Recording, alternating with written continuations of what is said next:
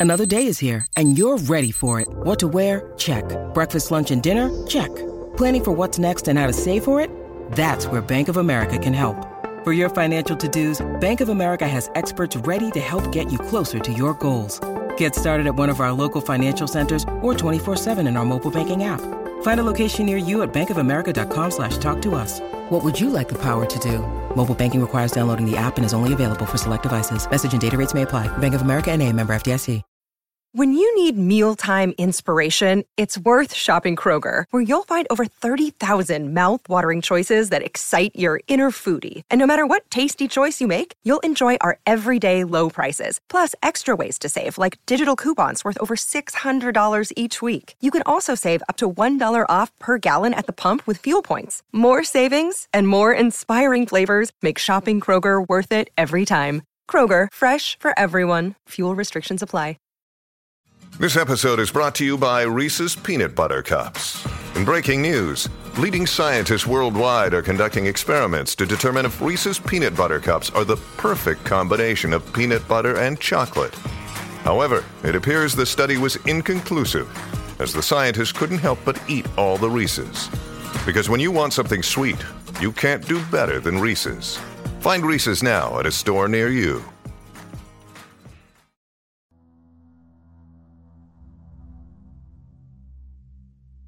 Entry number one. I don't know if any of this is going to get through to anyone. If it does, it's probably because they wanted it to, in which case, I'm really sorry. Maybe they just don't even care. Maybe it doesn't matter because there's nothing we can do. If you're anything like me, you've seen some weird new shit around town, and more importantly, you've realized it and you've remembered it while everyone else goes about their day in ignorant bliss. I don't know how far it goes, but so far, nobody has shown any capacity to register what I'm saying. I could spam it up and down the internet, and I don't get one relevant response. Nothing. I've considered that I might just be crazy, but even crazy people could get some sort of reaction someone will at least try to humor them, calm them down. I've tried doctors, police, professionals. They all just stare off into space when I start to describe this shit like something is actively blocking the exchange of information. My biggest fear isn't even that I'm all alone. My biggest fear is that I might still only perceive bits and pieces of something bigger, or worse, that my capacity to perceive all this is shrinking. I can write it down. I could record every last detail. But it's not going to matter if I become like everyone else. I could wake up tomorrow and look at my journal entries and only see a pile of mysterious cake recipes who the hell knows? The first thing I ever saw was one of the pickup windows. It was just like any other you might see at a fast food place, but it was right on the side of my own goddamn house. Nothing amiss indoors, but outside, half the block was lined up on my front lawn, reading over a glowing menu full of scribbly looking gibberish and receiving their meals, if you want to call them that almost instantly. They all acted like it was their usual mundane lunch stop, even while the mail lady sucked some rancid looking glop out of a plastic pouch, congealed blood dripping down her chin. She told me it was the best she'd ever had. All my questions were met with those blank stares and stupid smiles. I couldn't tell who or what was actually handing out the food, or where it was coming from. I could only see blackness. At least that's how I remember it. Maybe I saw something else, but it's gone now. God. And it was only the beginning.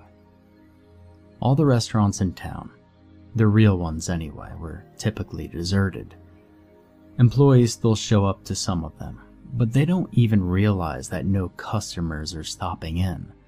Some of them even host new windows, parasitically siphoning off all their business. The things seem to multiply constantly. I've seen them indoors, outdoors, on houses, on trucks, even one on a tree. A window to nowhere, on the trunk of a fucking tree, dispensing deep fried slop to an ignorant gaggle of hikers. Imagine that. Near as I can tell, all of the products are meat, or some vague semblance thereof. I can't always tell what kind of animal or even what kind of body part it used to be. I've seen things that could have been dredged from some black, godless deep sea trench. Gelatinous slabs of flesh in blindingly unnatural colors. Fried bugs just slightly larger than any I thought existed. Uh, look, it isn't just the windows either. I've started seeing this shit right on supermarket shelves. Foreign looking packages with that same gibberish language on it. Occasional bouts of quasi English like number a million taste or it can dream a great flavor. It all has the same stupid logo on it too. Sometimes burnt right into the cuts of meat. A bug eyed, cartoon hamburger in a little chef's hat. Sometimes it's winking, sometimes it isn't. Sometimes it's only after I've looked away. There's even people sucking down the shit on live television. The talking heads come back from commercial licking blood and grease off their hands. The weather lady shows up looking like an extra from a slasher movie, red stains increasingly thick on a blouse. I don't think she's changed in weeks. Nobody else cares.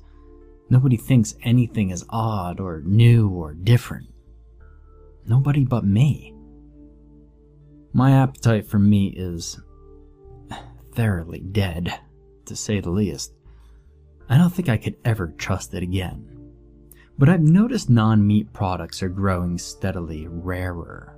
Fruits and vegetables are sitting out longer between restocks. A lot of things are just getting phased out to make room for all the new items. I shouldn't have to say this if you could already read and comprehend this far.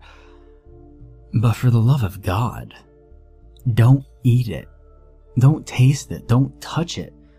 Try not to even smell it. The more people eat, the less they act like themselves. The funnier they talk. If you know something's up, but you can't see what I'm seeing, I advise you to stick to cereal.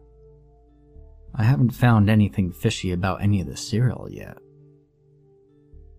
I can't begin to postulate what's behind it all. Aliens, terrorists, Illuminati, reptiloids. I could believe damn near anything at this point.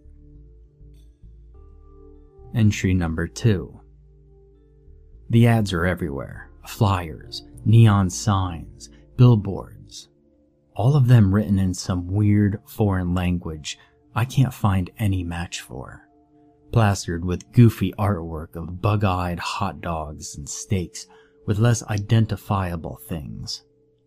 People stop and stare at them compulsively, pupils dilating while their clouded minds registers God only knows. A lot of people say the same exact thing, in the same exact tone and rhythm, every single time. Mmm, mmm, mmm. That sounds good enough to eat. I heard it a hundred times a day when I risked going out anyway. Then they'll head straight to one of the impossible windows. The infected supermarkets, the rapidly multiplying vending machines, or one of the green doors. Ugh, those awful fucking green doors. I don't know if they're actually new or I'm just newly capable of seeing them. The first one I noticed had grown, for lack of a better word, on the back wall of our local ShopRite. Ugly, faded seafoam affair, smeared window shaped like their burger logo, chrome handle flecked with rust, same as all the others I've seen since. People were coming and going at a steady pace, but even when I staked it out for a good six hours, I never saw the same patron coming back out again. I guess that should have been a big warning sign, but I couldn't take it. I had to know.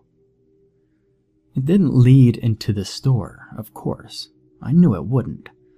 As soon as I stepped inside, I was assaulted by the sound of eating feasting, wet, breathy chewing sounds, drowning out everything else, tugging at my gag reflex. There were bars, tables, and booths scattered in disorganized patterns around rows and rows of buffets. Many seats were occupied, but the bulk of the customers were eating on foot, wolfing shit down right out of the bars as they went along. I knew none of them could comprehend what they were really doing, where they really were. The decor was almost, but not quite in the style of a retro 50s diner, maybe with a dash of Dr. Seuss. A lot of the furnishings looked chunky, soft, and plastic, like they were designed for children, though I can't imagine any child with such depressing taste. Booths were lined with putrid off-green cushions. Tables were a hideous yellow tan with chipped chrome trimmings. The floor were pale blue tile, like a public restroom, many pieces missing or disheveled. The walls were more of that tacky chrome interrupted by fake wood paneling, giving way to glass windows from about waist height to the ceiling. Yes, I said windows, not visible from outside. I had stepped through a door in the middle of one plain, solid brick wall. But from inside, it was glass all around. They were so thick with grime that I could scarcely see through them, but I could tell it wasn't the correct view from behind the ShopRite. It looked more like some murky storybook vista, simple, blocky houses on rolling green hills. Despite the steady stream of people coming in through the door, I couldn't see a single sign of movement or life out there. I began to wonder if I might look suspicious, just standing around and gawking, while everyone else was heading straight for the food. I thought I might as well make some effort to blend in. Well, that was mistake number one. Most of the offerings were typical of the shit coming out of those takeout windows or invading the grocery shelves. A heap of raw, red steaks sat on a bed of black, clotted blood. Oversized, pasty white drumsticks dribbled cold, yellow sauces. A long trough of chunky, pinkish slop jiggled like pudding as people scooped it into their trays and straight in their grease caked faces. I think I pulled my shirt up over my nose around this point. I thought I recognized a lot of exotic fare frog's legs, chicken feet, beef tripe, but I couldn't be quite certain.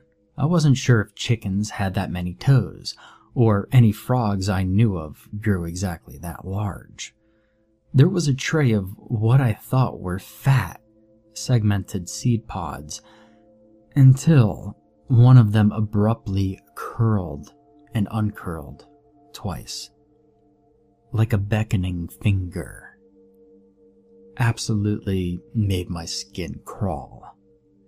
There were tongues, there were brains, there was something like clear yellow spaghetti in a pasty brown sauce. At least, that's what I'm going to keep telling myself it was. There were fish fins and goat eyes and even bones, just steaming hot, perfectly bare white bones. I could barely take the sight of anyone eating. Mrs. Faber, a grim and crotchety old bag from down the street, was digging like an excited child through a big heap of what looked like horse teeth, sucking off whatever scraps of gum tissue she could find. I felt my stomach just shudder. We made eye contact, and for a moment, I almost thought I saw a look of horrified clarity. Like the fog was almost lifted from her mind, and she was just about to ask me what in God's name she was doing. Instead, her eyes glazed over, and she smiled that chillingly idiotic smile. Just like Mama used to make, she said in a hokey, singy song tone she had never been caught dead using before, popping another gnarled, yellow molar into her mouth and sucking noisily. I could taste my own bile by the time I backed away from that godless orgy of culinary depravity. And that's when I saw it. The thing I've come to think of as an egghead. It was wobbling around the bars, arms flailing blindly. A chalk white, naked, sexless human figure dominated by a featureless beach ball of a head, a stick figure made flesh. The alien invasion theory was already sounding better and better.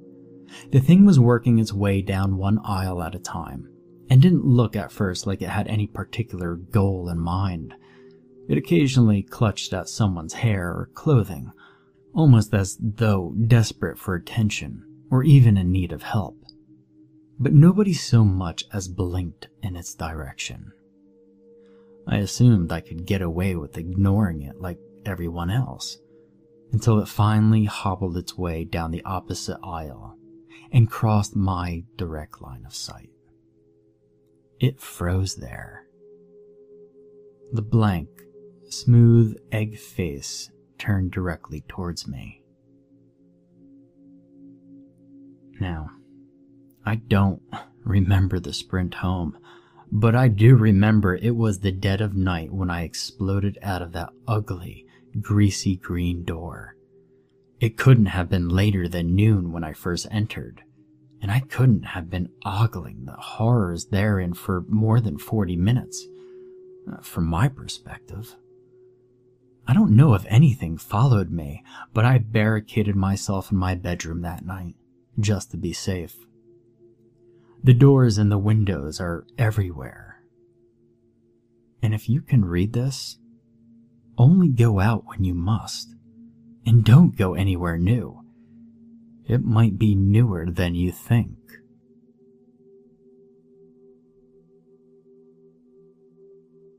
Entry number three. They used to be people. The eggheads. I've seen it a lot in the weeks since the buffet. Not everybody shows the signs, but some people, the ones who get hooked the hardest on that sick, foreign meat slop, only seem to gain weight from the neck up. Hair falls out, and the first thing to disappear are the eyes. Then the mouth seals shut, and the whole head smooths over. They start to wander aimlessly, invisible to everyone else, forgotten by friends and loved ones. They do nothing but mumble, groping their arms around like they're hunting for their lost eyes. I killed one today. I'd spend my afternoon scrounging around town for normal things to eat, which is an increasingly challenging task. Avoiding the overtly weird shit is only half of it. I have to be careful for anything that boasts a new formula or improved flavor. Sometimes I just have to scan the package for the hamburger logo or check the ingredients for some new gibberish like extracted bone jellies or natural life parts. Some of the untainted stuff is skipping the shelves and going straight into dumpsters, which I'd been digging through when the egghead got the jump on me, cornering me in a one way alley between a Safeway and a Walgreens. Its head was bigger than most, an impossibly bloated globe that almost brushed the walls on both sides. I don't know how its feeble, chalky body could have held it up. It was barely more than a skeleton. Skin thin, shrink wrapped tightly to its bones. All that remained of its former identity was a black dress tie, swaying like a pendulum from its pencil thin neck. Its incoherent mumbling sounded at once panicked, apologetic, and threatening as it staggered towards me, limbs outstretched. I had nothing to defend myself with but a bag of stale bread and warm can of Coke. I screamed at it, told it I didn't know what it wanted, and there wasn't anything I could do, but it just kept coming, mumbling. The moment my back hit the wall behind me, I snapped. I grabbed the nearest garbage can lid and swung with all my strength, slamming it straight into that fat, bulbous face like a battle axe. It felt like striking a huge, taut basketball. The mumbling grew more frantic, more confused as the thing stumbled backwards, gravity tugging at its awkward cranium arms whirling cartoonishly as it fought to regain its center of balance. It was like some bent slapstick routine, like somebody struggling not to drop a wedding cake. And I charged, screaming like a banshee as I struck again, and the thing finally toppled. Slowly, like it was filled with air. As it hit the ground, that massive noggin exploded like a swollen tick. With a wet splash, pinkish gore and hunks of rubbery white flesh gushed out of the alley and into the street. For one terrifying moment,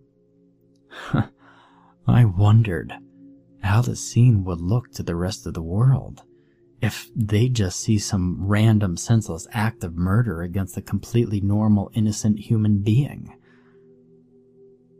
People already nonchalantly stepping over the scattered piles of gore would have eased my mind if it weren't for what happened next.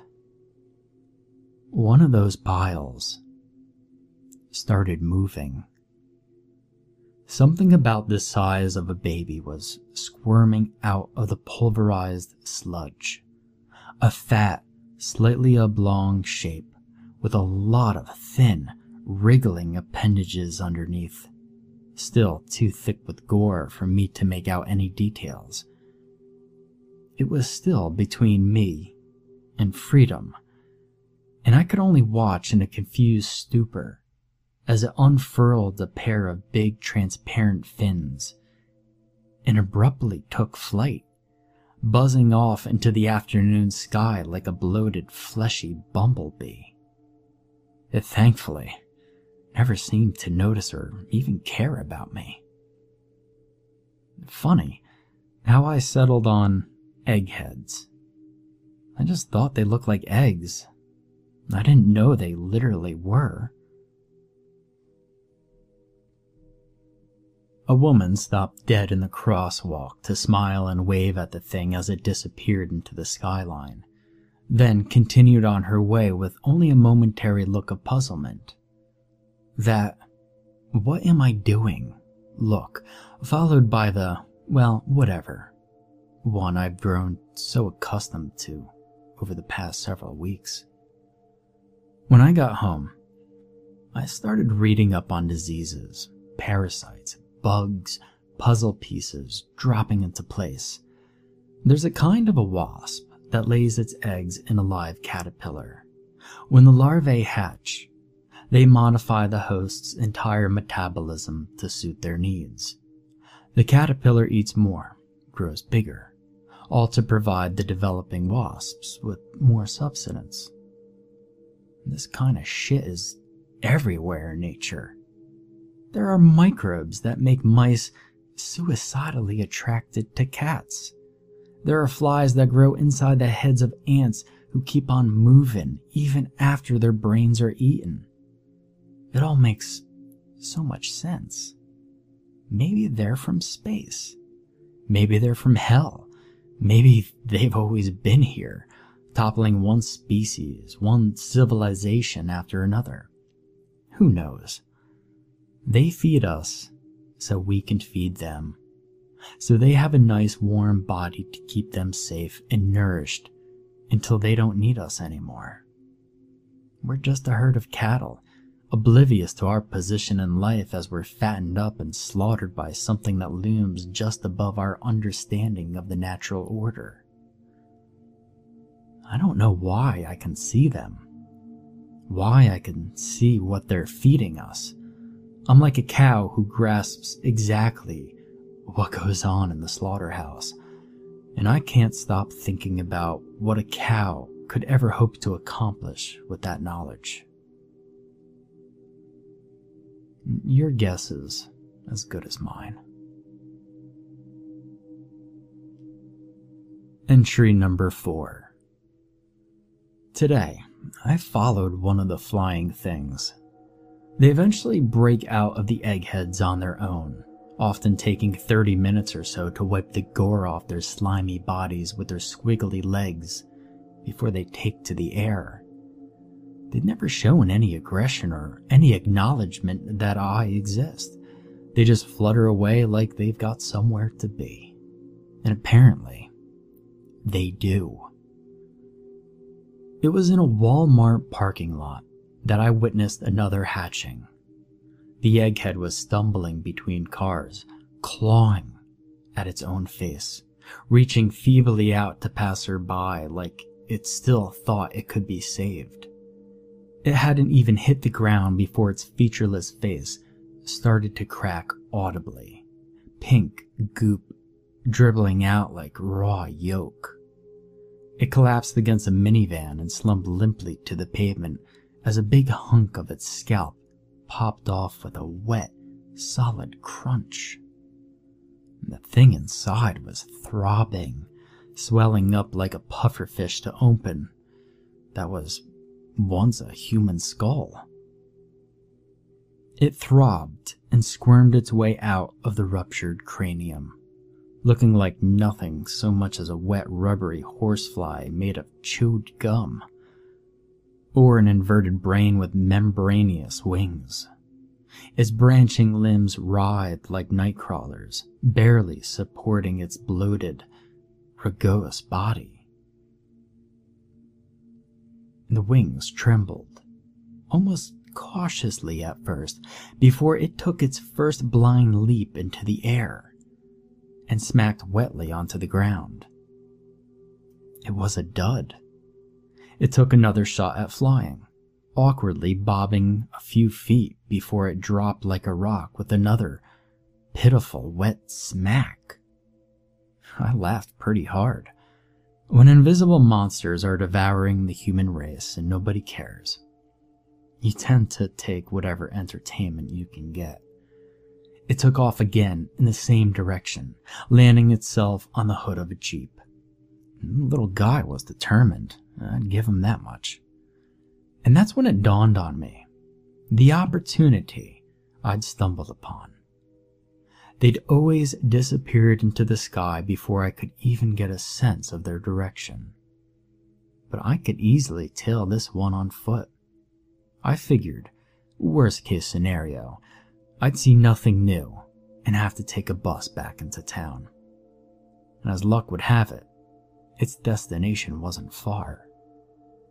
I came close to giving up, waiting for the damn thing to collect itself 10 to 15 feet, watching it plummet like a bent paper airplane and flounder like a dying fish for minutes at a time. But not an hour had passed before I learned its little secret. Half a mile from the crumbled remains of the egghead. A Porta John. Between the magic doors, garish advertisements, mutant snack food, and odd shit I can't even begin to get into, I never stopped to think about the bright blue, portable toilets that seemed unusually common as of late. I never needed one, and with the seemingly perpetual road work guzzling our tax dollars for as long as I've lived here, it's not as if they were all that strange a sight. The grimy, plastic door quietly swung open as the brain bug flopped closer. I feigned disinterest, doing my best to pass by as obliviously as everyone else, but snuck a quick glance into the open honey pot. The brain fly, as I decided to dub them, was already careening down a long, dark tunnel, stretching as far as the eye could see, all somehow contained in a single small, portable shithouse. Huh. Nothing unusual these days. As I made my way back to my car and drove the rest of the way home, only one thought persisted. I well, I had to know. Reality was unraveling around me. Former neighbors were fighting in the streets for rancid mouthfuls of fish guts. Giant hamburgers were lighting up the night sky on neon signs that dwarfed entire buildings. Things were eating people from the inside out. And all I wanted was an answer, or even a hint. Any lead I could find, really. I didn't suspect there was anything I could do. And any day now, I could wake up another deluded zombie, another gluttonous slave to their deep fried maggots and pickled eyeballs. They could grind me up and serve me at the buffets for all I cared. I just had to know where that damn tunnel went where the brain eating bastards were really going. I laid awake that night, my mind racing with images of alien motherships, parallel realities, and subterranean cities. Tomorrow, I'm going in. I'm going in that shithole. Either I die knowing one more piece of the puzzle, or I somehow kick their gooey little asses Who's to say they'll even be prepared for an intruder if they think they've got us all fooled? Look, I don't expect to be some kind of hero, but so far, I'm the only one I know who even has a shot at trying. Entry number 5.1 I was not prepared for what I found in that tunnel. It stretched on for over a mile in the back of what should have been the 3 by 3 interior of a porta pot. I'd been led there by a flying brain, and what I found still succeeded in surprising me.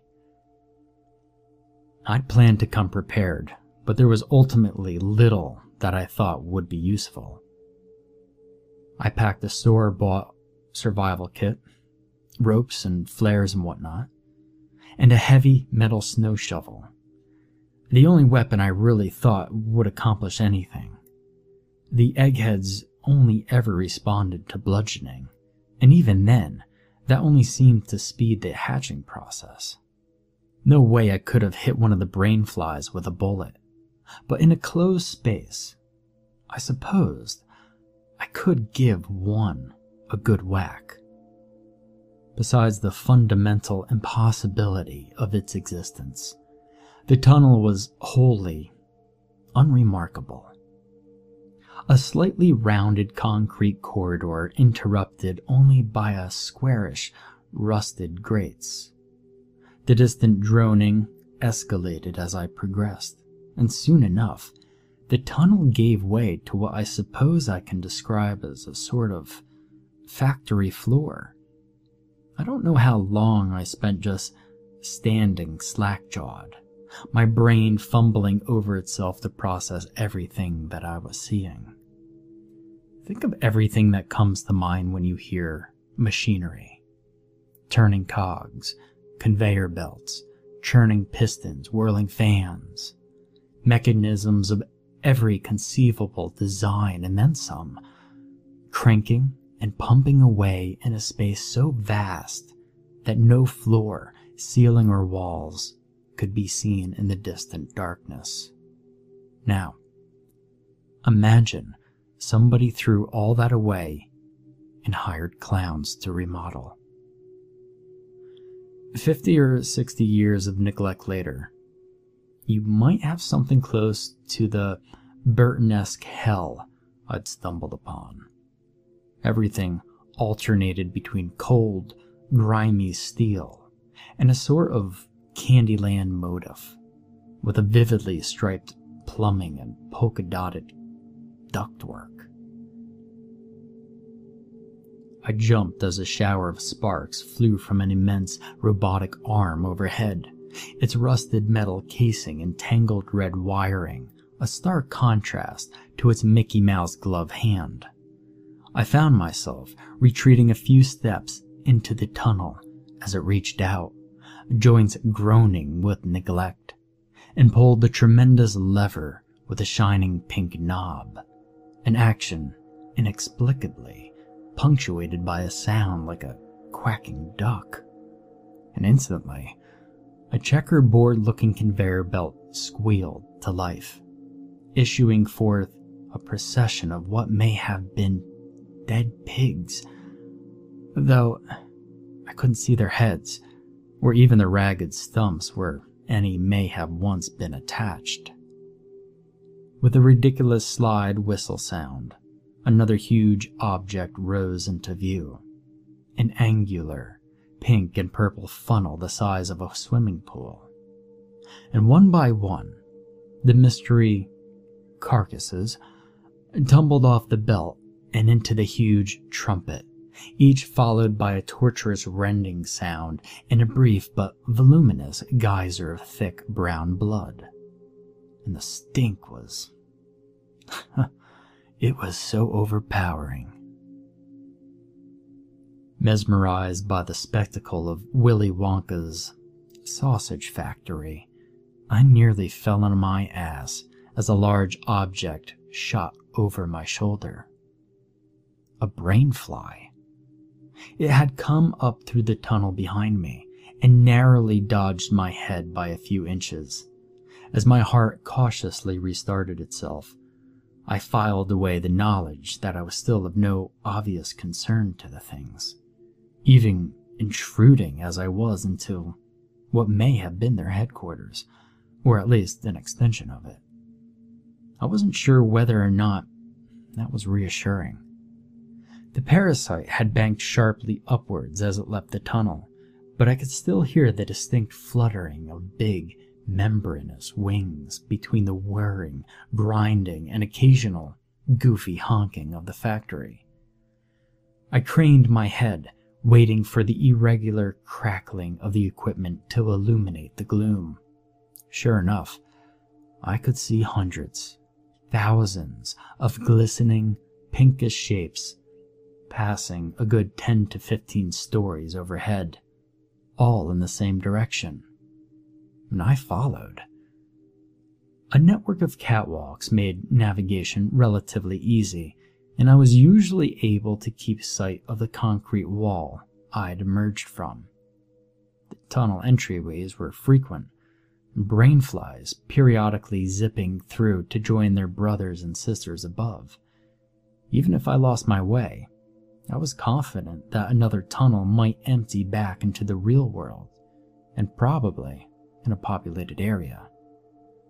They needed bodies, after all. I shuddered. Not at the thought, but at how casually the thought had come. I was just growing too used to this, uncomfortably comfortable. The slaughterhouse offered no shortage of grotesque spectacles. Rivers of meat slush oozed their way along metallic chutes as wide as city streets. Putrescent corpses bobbing sluggishly in the current, and sometimes against it. Towering circular saws loomed like macabre Ferris wheels, chewing their way through slabs of solid, fresh meat that could have fed whole towns.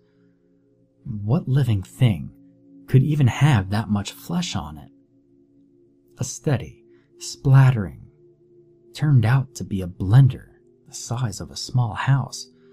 Literally just a scaled up household blender. It even had a giant sized dial, albeit only one labeled setting Excite. I suppose you could describe the endless truckloads of live, white mice pouring into it as excited, in a sense. I passed bubbling lakes of entrails, fermenting tanks of gasping fish heads, mountains of broken, bloodied bone. An endless procession of meat hooks ferried a bizarre menagerie of carcasses along a tangled railway system, from skinned cattle to things I doubt you would have found in any textbook. There were insect like forms as big as man, tentacled masses dribbling oddly colored ichor, and something I can only describe as a hairy swordfish. Their cargo was so twisted. It was some time before I even noticed what was wrong with the meat hooks themselves. They had no wheels, but clung to their rails by metallic, spider like legs, tip tapping along with blinding speed. The further I advanced, the louder the wet, slimy flapping of the alien flock. More and more streams were converging into a single mass migration, their collective wings nearly drowning out the buzzing, grinding, and splattering of the factory I still wasn't sure what I was looking for, but I knew I was getting closer. Entry number 5.2 I had ascended six levels from my starting point when I had my first run in with a non brainfly life. My mind almost tried to brush it off as a rat at first, a tiny, white shapes scurrying in my peripheral vision. We both froze when I moved in for a closer look. The odd little being was only a few inches tall, pale and vaguely humanoid, with a large and nearly spherical head. It reminded me strongly of one of the eggheads, but there was little chance this thing had ever been human. Where there should have been eyes, there was only a pair of gaping, bloody looking holes, and his mouth was a simple circular hole.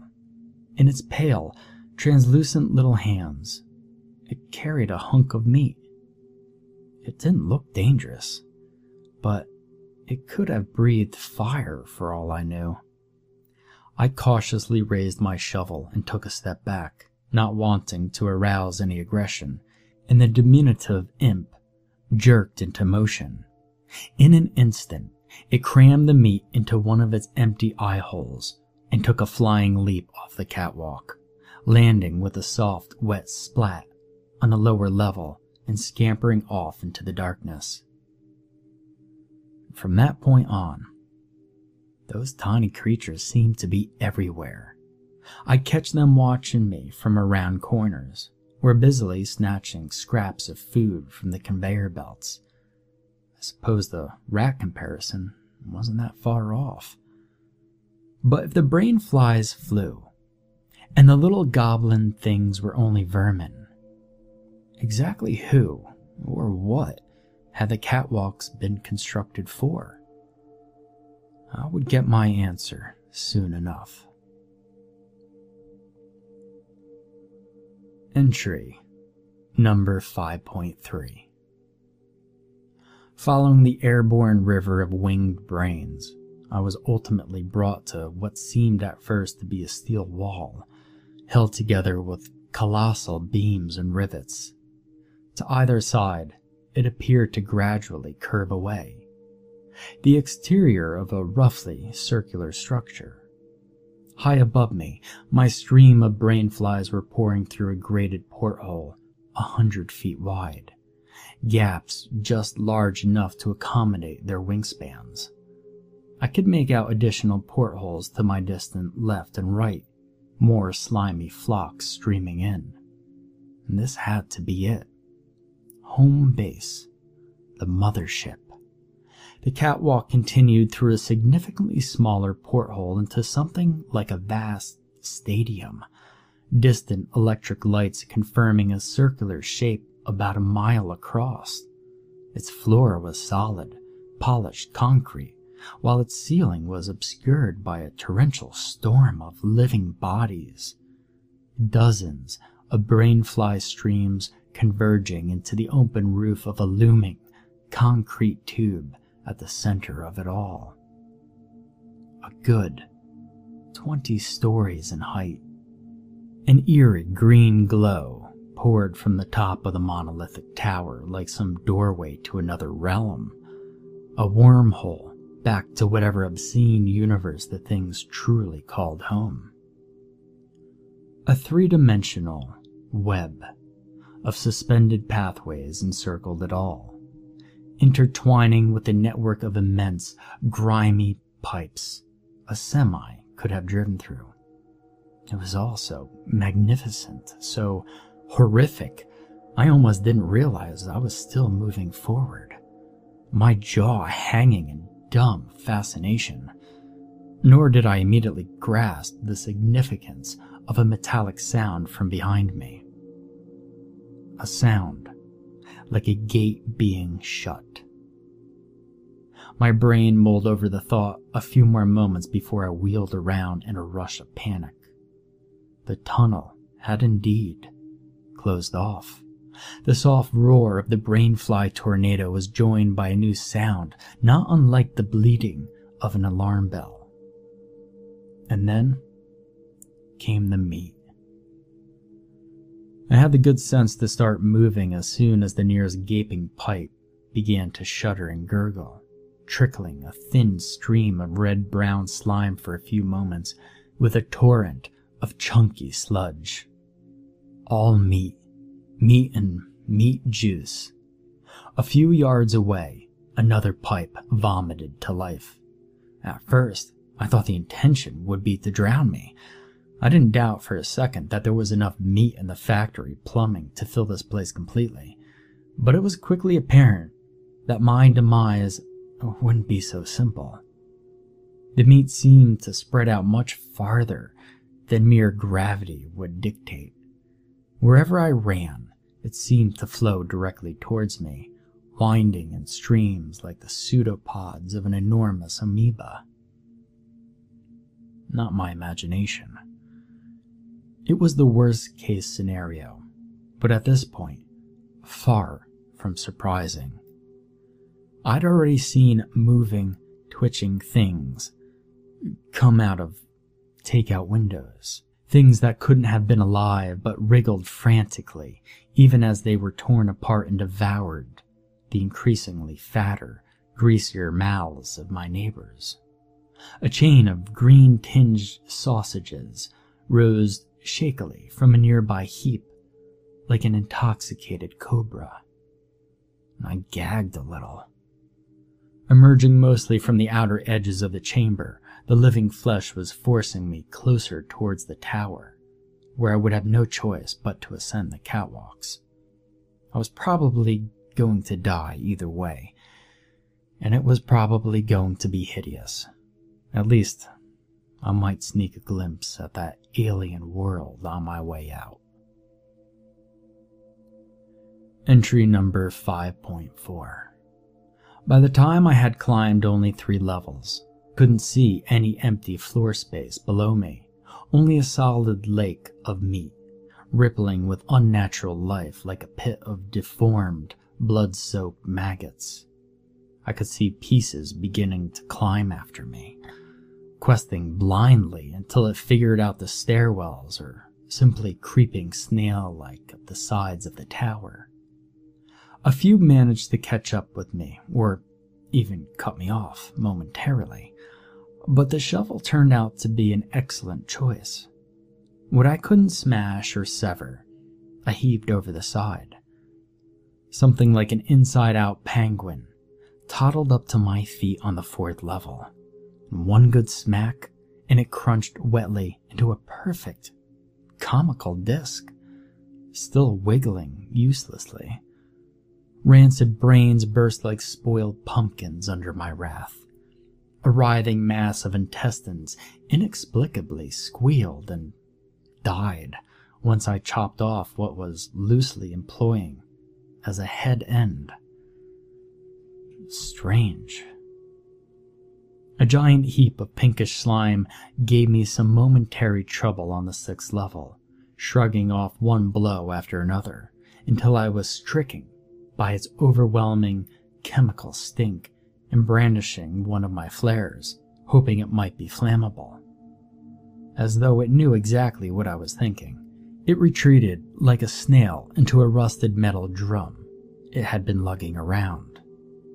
Though individually pathetic, the meat creatures were persistent and increasingly bizarre.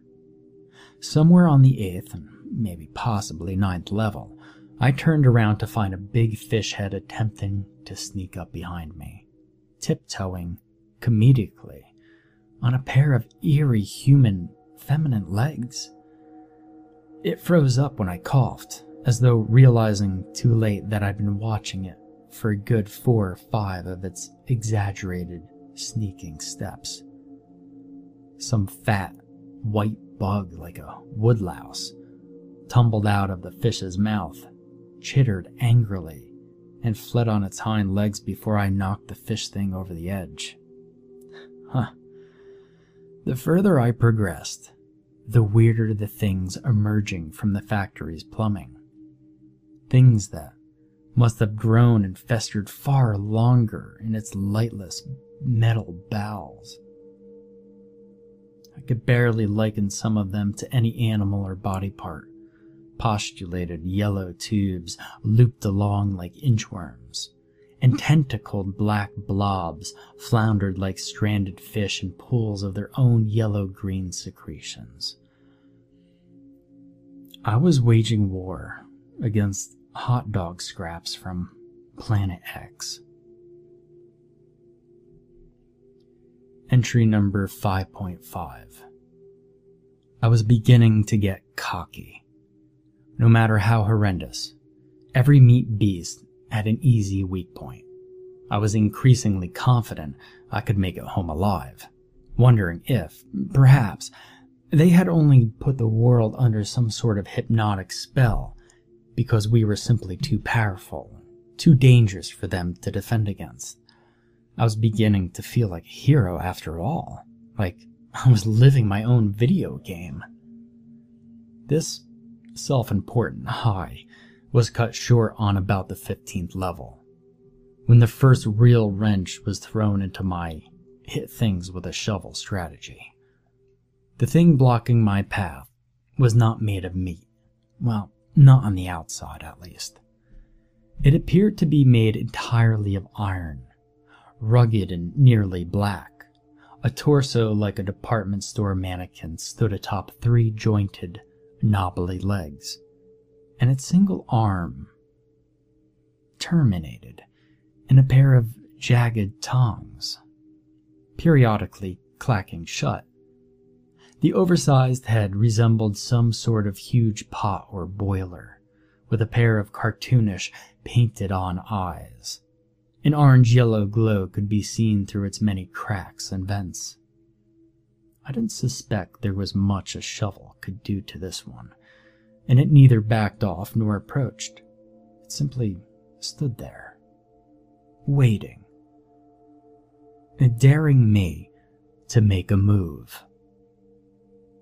I could see a dense river of meat bodies surging along the path only three levels below, making the same slow spiral around the tower as I was.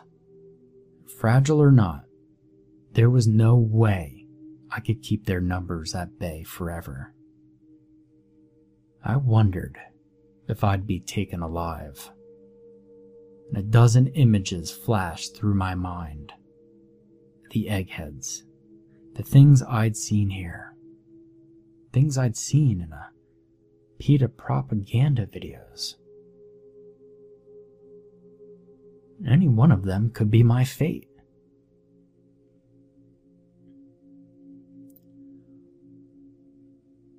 Let's just talk about this, Sonny Mom.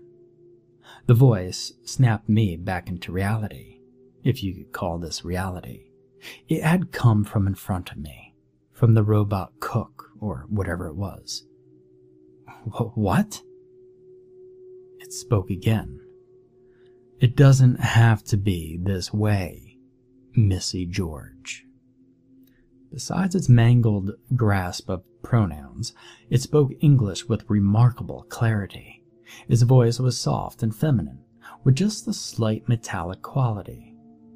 I'm sorry, was all I could manage, still dazed. We could put you right back where you belong, little thingadoc. We can even fix you up like the rest. You'll never know. I knew exactly what it was talking about the brainwashing.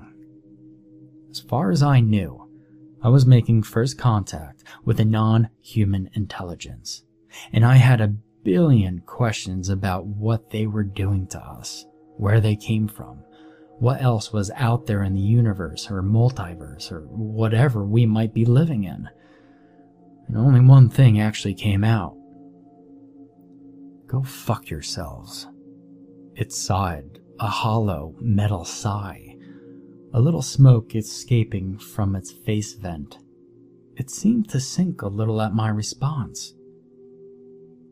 If that's how you want it, whatchamahazel. It rose threateningly on its three legs, and I realized what it reminded me of a barbecue grill. In the blink of an eye, its clawed arm shot out and clamped around the handle to my precious shovel, effortlessly tearing it from my grip and dropping it to the walkway. Fuck. It shot out again, and this time got me by the neck. It slammed me to the ground, taking apparent care not to choke me just yet, but at least cause considerable pain. Its legs clanged noiselessly as it positioned itself directly over me and planted its metal ass directly onto my stomach, pinning me down even tighter. Lines of black grease began to roll down the thing's artificial face, sizzling furiously. I screamed weakly through the creature's grasp when a single, tiny droplet met the exposed skin of my arm. It felt like being branded, and the monster giggled. it spoke out the laughter like it was reading from bad script. If its eyes had been real, it would have been looking directly into mine. And if it had lips, I'm sure they would be smiling. It bent forward, the grease now cascading in a thick curtain threatening any moment to start raining in hissing streams onto my exposed face. The claw around my neck tightened, finally pinching shut my airways. It was going to burn my eyes out while it strangled me to death. I let go the thing's arm to shield my face as best as I could wishing I'd had the foresight to be wearing heavier grade gloves as I awaited the torrent of boiling grease. The thing's giggling reaching a fever pitch. But then it stopped, and the grease didn't come. Removing my hands from its eyes, I saw that the monster's head had turned away from me. You! It shrieked. I couldn't tell what it was looking at until it unexpectedly loosened its grip on my neck and lurched to its feet. I could see small, white shapes out of the corner of my eyes. Oh, gross, gross, gross. It waited like a child as the rubbery hobgoblins scrambled up its metal body like boneless gecko lizards. It started to stumble about, trying its best to pick up the teeming beasts with a single arm, but they slipped through the claw like jelly. I wasn't sure how long it would be distracted, and I dove for my shovel before teetering painfully to my feet. I could see the swelling legions of meat just one level below. Vile things, vile. They're in my vents. I was almost too fascinated to act. The hobgoblins had pried the lid off that rusty grill head, exposing an oily, blackened little form underneath. It was too tangled and burnt to make out, but I could see various limbs waving frantically to keep the gremlin things at bay. I raised the shovel, prepped to strike. All at once, the little creatures snapped their heads in my direction and dropped like flies from the metal being, falling to the path and scattering out of sight. The grill face, too, turned to face me. Thank you. You have no idea what.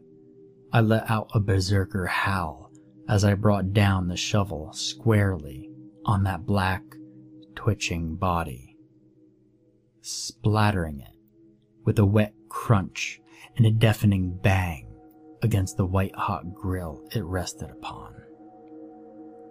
The metal construct stood still and silent for several agonizing moments before it finally began to pitch backwards, creaking like a rusty door before banging to the ground.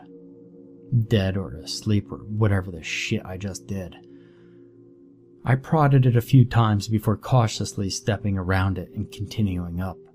Something didn't want me to reach the top, and I felt pretty good about it. Entry number 5.6.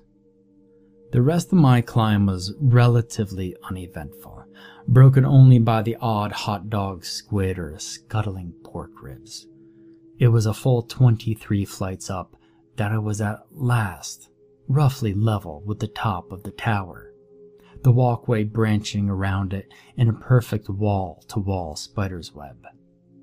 Up close, the sight of the brain flies was more awesome and more hideous than I could ever have imagined.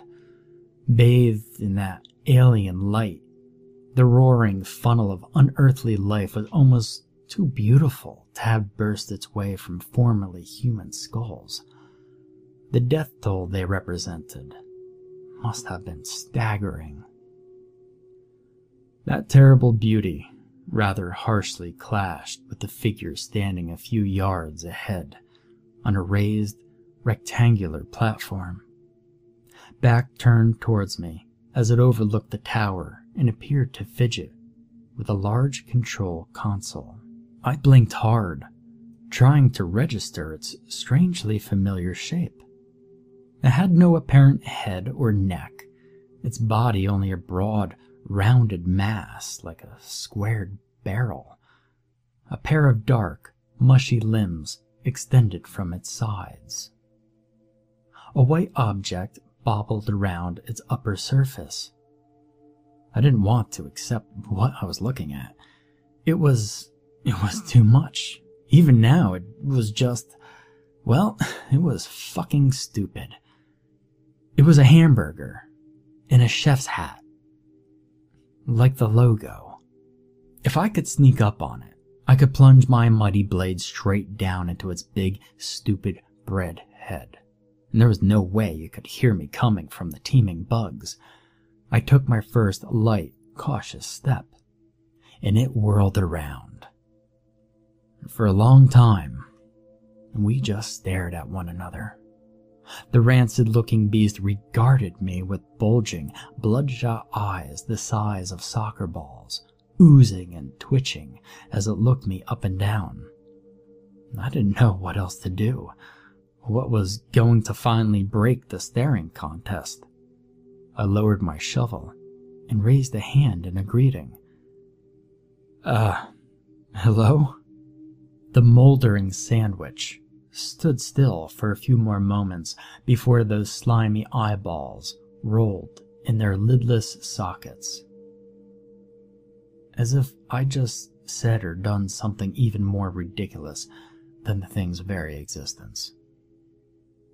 I almost began stammering a follow up statement when one of its slimy appendages suddenly reached for a huge, bright red switch on its console and nonchalantly pressed it. It raised one sludgy beef hand and gave a sort of a toodle oo finger wave as its entire platform abruptly plunged through the floor and disappeared out of sight. The elevator shaft sealed off behind it, and moments later, the catwalks began to flood with activity. Entry number 5.7 From somewhere on the opposite side of that glowing, flying brain tornado came dozens of new shapes. Meat beings were pouring from some unseen new opening, already looking larger and meaner than any of the oozing rejects I'd been mowing down. I didn't suppose my little gremlin friends were waiting nearby with any flamethrowers. The first thing to reach me was a squiggly, bear sized yellow mass of soft, tangled limbs, rolling along at seemingly abnormal speed. It looked almost like an octopus, until a long neck snaked out from its warty folds, snapping at me with an orange beak. A giant, boneless chicken why? Why was this my life? With a surge of contemptuous bloodlust, I hacked mercilessly into the abominable thing until it had ceased moving, only for something else to whistle just over my head. I spun around in the shredded remnants of the octo bird, coming face to featureless doll crotch, with a pair of skinned legs six feet high and fused at the hips. I staggered back, foolishly slipping into the scattered chicken guts and landing flat on my back. The legs terminated in needle sharp lances of bone, precariously balancing on the metal mesh of the walkway. They raised one wicked lance into the air again, aiming straight for my eyes. And it was a miracle I put the shovel between us quickly enough. The leg seemed to momentarily vanish with the speed of its strike. It took a moment to regain its balance as it bounced off the shovel, the thin tip of its bone holding up distressingly well. I managed to sit upright as it took a stab for my heart, and I scrambled to my feet just in time to deflect the third strike. Enraged, I swung the shovel like a barbarian's axe and the legs toppled. While they flailed over the guardrails, I could swear to God. I heard them utter a soft, high pitched, uh oh. From another direction came a throbbing heart the size of a small car, ambling along on its branching veins, an equally gigantic steak knife protruding from its center like a metallic snout. It reared back, raising itself a full eight feet on its tendrils, and let out a high pitched, rat like squeak. Nope. I attempted to flee down another branch of the metal web, but my course was soon interrupted by a clattering, scarecrow like assembly of bone shards and flimsy sinew. Chattering, its many fractured, dog like skulls as it swung a large, saw toothed jaw bone at my stomach. I struck back with my own weapon, its skull splintering even further beyond recognition. My adrenaline was surging. As single minded as the gore faced hordes themselves, I demolished one twisted child of Satan's deli after another. I toppled shuffling golems of pork scraps, wailing ghouls of dripping lard, a serpentine mass of fused chicken feet, and even that giant squeaking heart, its arteries dousing me with geysers of hot blood as its throbbing at last subsided. I was almost disappointed by how easily it had all been. But I shouldn't have been. As I stood in a pile of mashed viscera, blood and who knows what else streaming off my face, I heard a mysterious clang echo through the vast space and felt the walkway shudder underneath my feet. It was followed by another clang. The shaking intensified. Clang. It reminded me rather uncomfortably of a huge, heavy footsteps on the grated floor. I'll give you two guesses what it was. No, come on. Really, I dare you.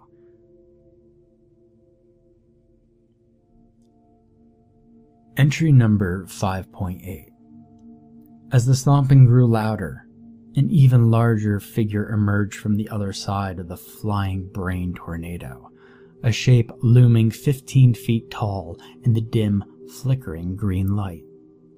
Like the pressure cooker bitch, or whatever that was, it had a largely metallic appearance, though at the same time strangely organic. Its spindly, nearly skeletal body didn't seem like it should have been heavy enough to rattle the floor so violently. Its long, bony feet terminating in thin, sword like talons. Most of its weight was likely concentrated in its head, immediately recognizable as the shape of a sausage grinder, slowly wavering with each laborious step.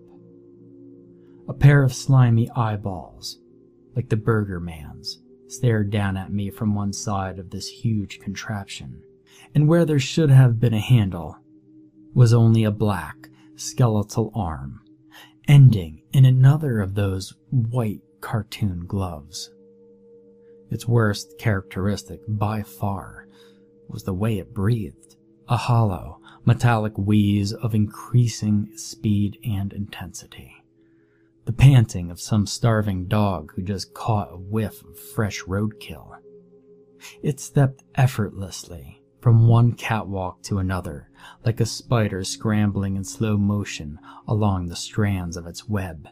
And as it drew closer, something unimaginably worse began to happen. The meat. All the meat I had just slaughtered for at least its second time was beginning to move once more. As one, the mutilated horrors around me began to writhe, stumble, and drag themselves towards the grinder headed giant whose single arm shot out the moment one, groping, rolling pile of giblets came within its impressive reach. It lifted the shining, sticky mass up to the filth caked funnel on the top of its grinder head and dropped it straight in. It continued to stomp its way in my general direction, scooping up more monsters and dumping them back into its upper orifice until they were nearly spilling over the sides. A churning bathtub full of flesh and innards. The thing was slow, but as I ran from one end of the spider's web to the next, I found every possible exit sealed tight. And by now, the meat rising from below had almost reached my level. There was no way out. There was nothing to fight. I could only keep running. I turned to look back at the grinder being, still ponderously but relentlessly pursuing me in a straight line as I was forced to zigzag. I snatched the last straggling monster, some sort of spider legged, white pod resembling nothing I really recognized, and dumped it in with the rest. Without slowing down, The monster clenched its now blood soaked glove and began spinning its entire arm in its socket. Around and around with a ratchet like noise, the collected mutants churning and twisting as they were sucked deeper into the grinder. I turned to continue running, but made it only a few more yards before a sickening, flatulent, sputtering sound echoed through the chamber, and something thick, warm, and wet slammed hard into my back. The catwalk dropped away as I was swung through the air and brought face to face to the grinder man's unblinking gaze. I was being held tight in an enormous, pulpy pink hand, wavering on the end of a tentacular limb comprised entirely of raw ground meat.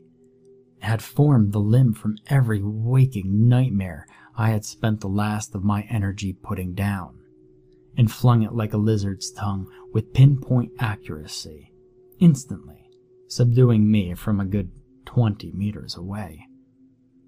I squirmed and thrashed desperately, but only felt further mired in the dense, tarry muck. The crank arm continued to twist, and more squirming noodles of processed tissue slithered along the length of its makeshift appendage, cocooning me in more layers of raw flesh. I was reminded yet again of a spider as I sank deeper into that stinking, sloppy mire. I suddenly found myself transfixed by what was directly behind the metallic giant. I could finally see into the tower, into the vortex, down into where those wretched alien brain hatchers were all going in such a hurry. At first, I was only confused. The significance of what I was seeing almost didn't want to register. Bitter, rancid meat juices were beginning to flood my mouth. Tendrils of beef sludge were probing at my eyes and nose. My world was going black.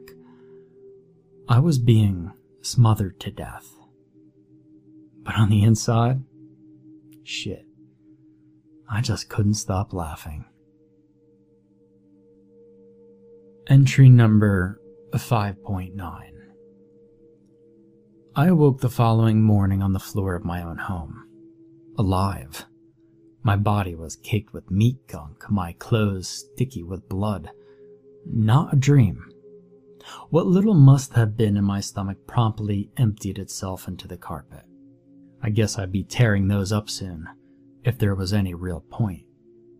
I staggered to the shower, my mind racing with all I'd seen in the meat factory.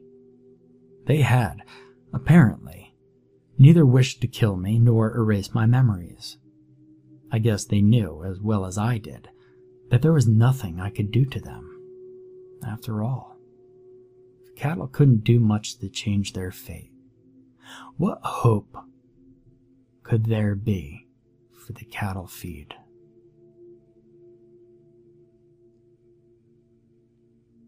Entry number 6. I tried to get a fountain coke at the 7 Eleven. Some sort of pinkish gunk coiled out like soft serve, smelling like hot bologna. I cut open what I thought was a watermelon. The inside was a lot like a brain. I unwrapped an almond joy and got nothing but a length of bone, filled with a clear yellow mush. I put money into a Coke machine. I saw the bottle tumble to the bottom. I reached through the door. All I pulled out was a heart, still beating. I hurled it to the pavement and stomped it into nothing but a red sticky stain. I came home starving, not even surprised by the flock of chickens hobbling around in my front yard, plucked and headless. I staggered to my kitchen and cracked into another box of cereal from my dwindling stash. Cat food stink. Cartoon hamburger. The words, superior food matter, had replaced frosted flakes. Tony the Tiger was just a grainy photograph of a bobcat. A box of Lucky Charms now said, added tissue rind, above some shitty JPEG stock art of a nobody leprechaun. The Cheerios had become orgasm part, add fluids. The rest of the box was dominated by a close up of a clammy gray intestines. I rummaged through the whole supply in a daze. Red blood materials, marvelous food nugget. None of this was there when I bought it. I didn't bring home anything with a single letter out of whack. The last box used to be Cocoa Puffs, which was my favorite. Fred Flintstone still looked like Fred Flintstone, just far too real. I could see every pore on his lifelike, fleshy nose. This was now apparently a box of flavored meal substance. Whatever. What the fuck ever. I ate it. I ate it. And it was god damned delicious. So was the mysterious can of your flavored meat pasties waiting for me on my coffee table. So was the cup of what looked, smelled, and tasted like liquid bacon, straight from my own tap. The black thing in the refrigerator was as sweet as maple ham, even if it looked like the bastard child of caterpillar and a starfish. The best thing, by far, was the steak. The huge, red, juicy steak, ready for me in the seat of my car. It wasn't even the flavor that made it so good. It was the screaming